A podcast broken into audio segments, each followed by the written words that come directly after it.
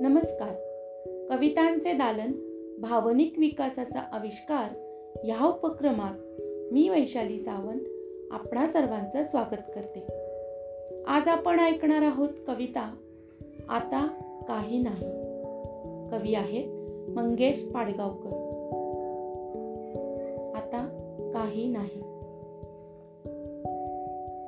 सुकलेल्या चिखलाची एक वाट दिसते ना?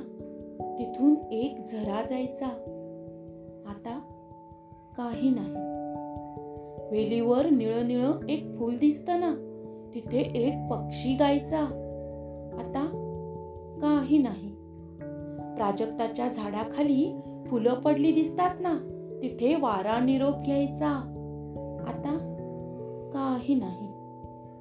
अंधाराच्या पहाडावर एक चांदणी दिसते ना तिथे ढग हाक द्यायचा.